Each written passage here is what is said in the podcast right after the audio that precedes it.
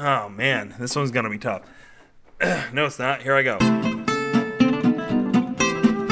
Hello, my bowling greens. This is your lacrossing red, Matthew Sanborn Smith, and his polo playing purple podcast, Beware the Hairy Mango. Today's story is about getting too big for your britches. You think you're hot stuff, but you're actually running around bare assed. Well, alright, you are hot stuff, but you're certainly not going to cover anything up with those aquanets. Aquanets by Matthew Sanborn Smith. While many scientists were wasting their time trying to cure cancer and end world hunger, Paul was working on things that people actually wanted, like growing hair on fish. And unlike those other losers, Paul got his thing to work. You're probably thinking it was some potion that he poured into the water. Don't be silly. Paul would have to massage his formula into the scalp of each individual fish, and that fish would then have to make an appointment to visit Paul's clinic once a week for the following eight weeks, with a follow up visit three months later. Seems like a lot of work, I know, and add to that the fact that the therapy usually wasn't covered under the fish's medical plan. But the ones who did get the treatment began getting jobs and auditions that previously had gone to much younger fish. This new brand of grouper and shaker was the envy of lower income fish everywhere, and the market for fish toupees exploded. The trend among Swedish fish was to break up strings of Twizzlers and red vines to make themselves fabulous dreadlock wigs. As the years passed, prices came down, and a full head of ichthyic tresses was within reach of even blue collar fish, not to mention blue fish collars. I'd like to say that all that hair went to their heads, but in fact it had started out on their heads. What I mean is they got attitudes all of a sudden. Fucking otters think they're the bomb just 'cause they got fur, we'll fix them. The fish started slicking back their hair, sporting leather jackets, and pushing around fishermen, playing keep away with their fisher hats, until they burst into tears and boated home to tell their wives. The fish became so confident they went on to shore.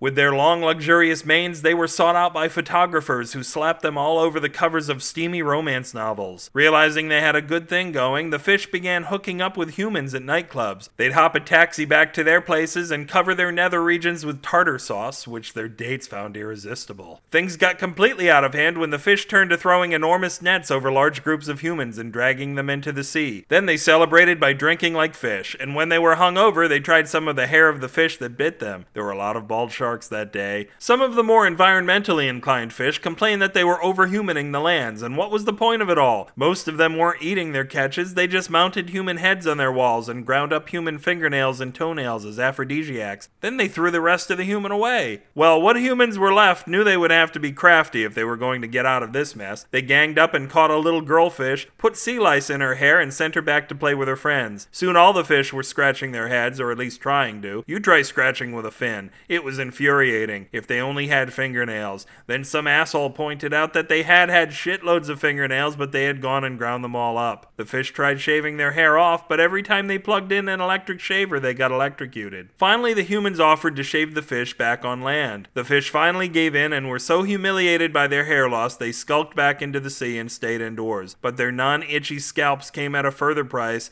The humans, after all, had entire land masses to repopulate. They demanded some of that human nail aphrodisiac the fish were always on about. But why not? It's not like the bald head fish were getting any tonight. If this story chipped your fish, you can mend it and other shattered dreams at the webadoo of the fish glue, bewarethehairymango.com. Vomit profusely in the comments for this post or tear and email me, and we'll squash the populace at Matthew at or declare martial law and crack their gourds at bewarethehairymango at gmail.com. When summer rolls around, the SF and SF Signal will stand for Stomped Flat, the fate of most of the insects in the sfsignal.com offices, and a couple of the people. But I'm not supposed to mention that. All I'm saying is check the bottoms of Paul Weimer's shoes. Twetter your cardigan sweater that if it can reach into its own pocket, it will find a laminated copy of my poetic license. Please be a dear and return it to me at twitter.com slash upwithgravity because the police won't let me fill my journals with posy until such time. Subscribe through the PayPal button on the homecoming page for the frog princely sum of four bucks a month and get two more shows a month from June through April. That's 22 sweet spanking episodes of my brand new show, Beware the Elitist Mango, which is exactly like Beware the Hairy Mango, except for the name and the cost. This podcast burrows up through the flesh of an overripe melon to infect Honduran migrant workers with a passion for reportage of ancient Abyssinian Scrabble games in which the tiles were made of cheese and the board was made from the hardened souls of shoemaking elves who received not one word of thank you for lifetimes of third shift bullshit. And if Lenny the foreman thinks I'm skipping another break so we can redo these motherfucking aglets that I told him were going on crooked in the first place, he can suck my Creative Commons Attribution Non Commercial Share Alike 3.0 unported license. Until money walks and bullshit talks, this can't ever have been Matthew Sanborn Smith telling you a poor fecal sample collector always blames her stools. Good night. This podcast burrows up through the flesh of an overripe melon to infect Honduran migrant workers with a passion for reportage of ancient Abyssinian Scrabble games. Fucked up, god damn it.